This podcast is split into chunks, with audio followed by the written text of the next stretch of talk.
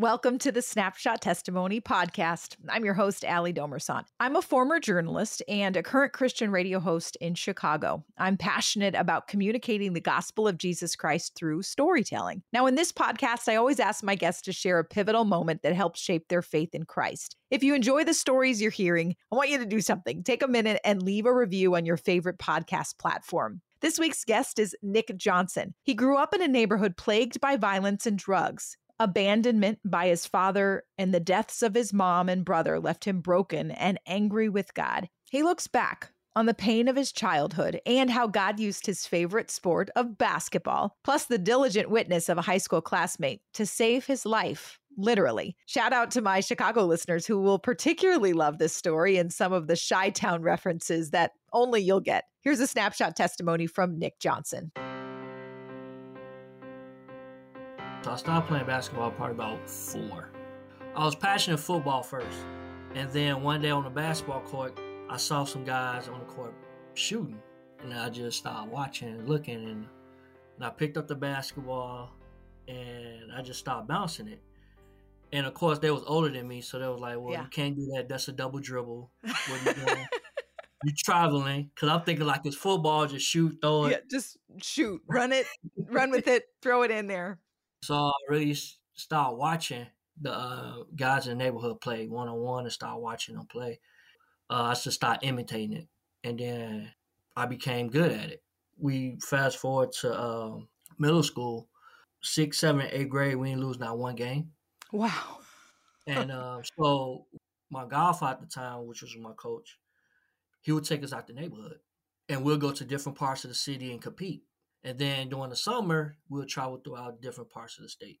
And because of basketball, got me out of trouble because I was never in a neighborhood long enough to get in trouble. So what um, kind of what kind of trouble presented itself in the neighborhood? I mean, we talking about 90, so we talking about the uh, uh, drugs uh, pandemic when it really hit the west side Chicago. Um, mm-hmm. So you got a lot of guys that will sell drugs crack cocaine and stuff like that. That was the crack cocaine era. Mm-hmm. And you would be enticed because, you know, these dope guys will have money. Yeah. And, you know, you're not, you know, we all struggling in the neighborhood. So you, you want fast money, right? So that kept me out of trouble, kept me out of drive-by shootings, kept me off the corner and stuff like that. And then two, basketball guys use basketball. The the older guys the game bangers and the drug dealers, they would not allow me to stay on the corner. Mm-hmm. They'd make me go in the house. They're like, no, you got a future. We don't need you out here. Stick to basketball. If I catch you out here, I'm gonna beat you up. Okay. And they meant that. So yeah. um because we well, what happened was a lot of those guys that were drug dealers were very talented basketball players. It just they got caught up into that lifestyle so yeah. we will play we will play against them as a little kid. We'll play against them, and they they showed us a lot of moves and stuff like that. So when they found like me like a gym, they were like, "No, you're not. You you different from us. So if you're on this corner, it's gonna be a problem. Yeah, if you're around here, and then to the fact that they wouldn't let me hang around with certain kids, kind of for your you own your own for protection. Own, right? Yeah, it's kind of like hypocritical, right? So you you sure. poison the community but, but you wanted to you're a Samaritan. You.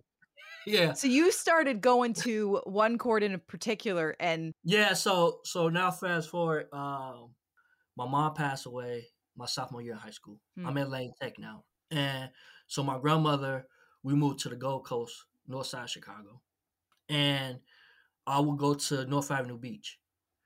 I would dribble to work on my handles, and it was used to be this bomb right there on Clark he will always say, keep drilling the basketball, keep drilling the basketball. It'll take you far.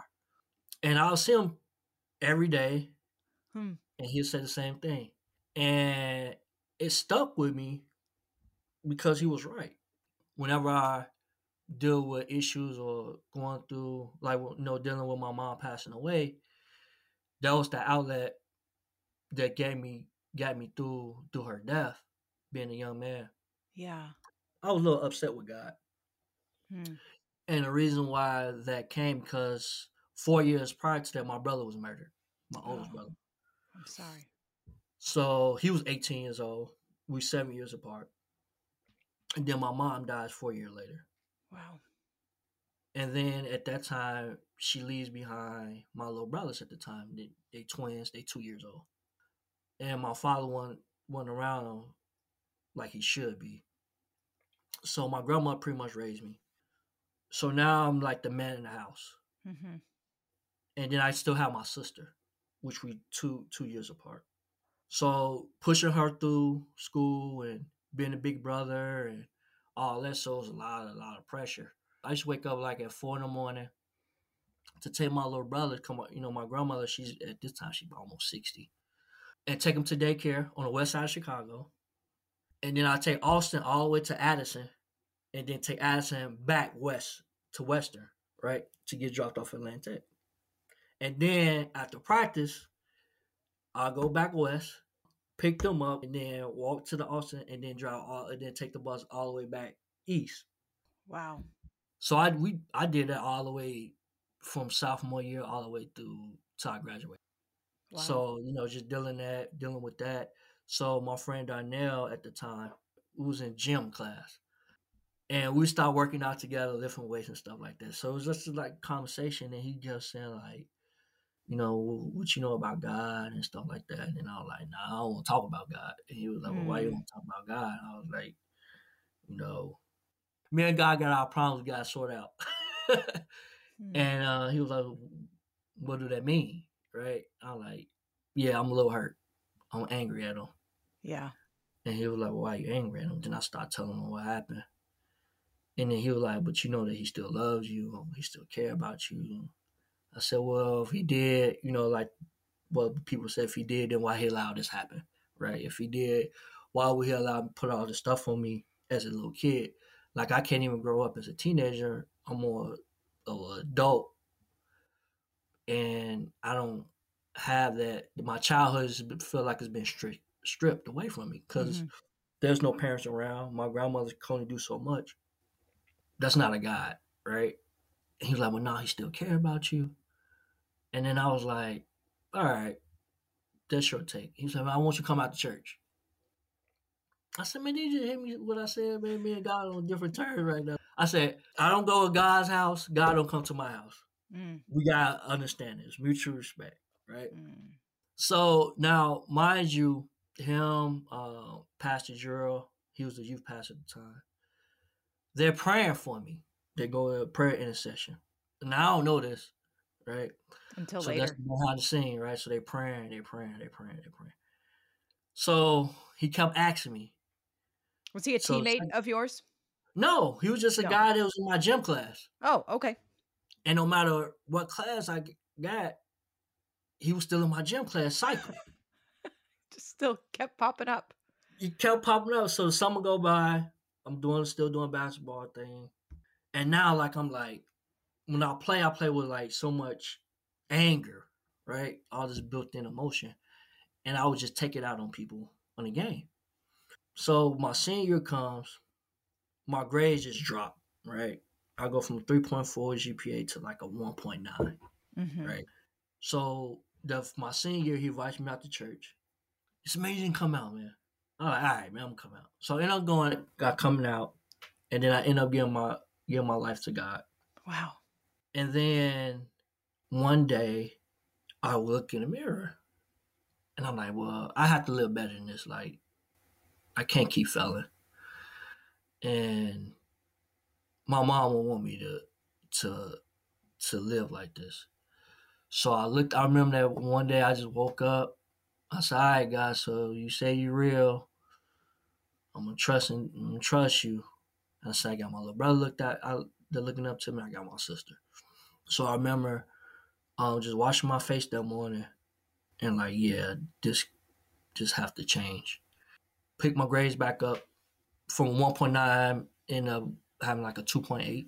Wow, that's great. Um, so my journey as as a Christian begins, and then you know, you when you look back, how God has always protected me through thick and then I remember that week, my brother, well, like a month after my brother passed away, I remember playing basketball.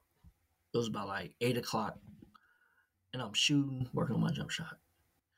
they had a game early that day that I played, and uh, some guys not from the neighborhood got mad because they lost.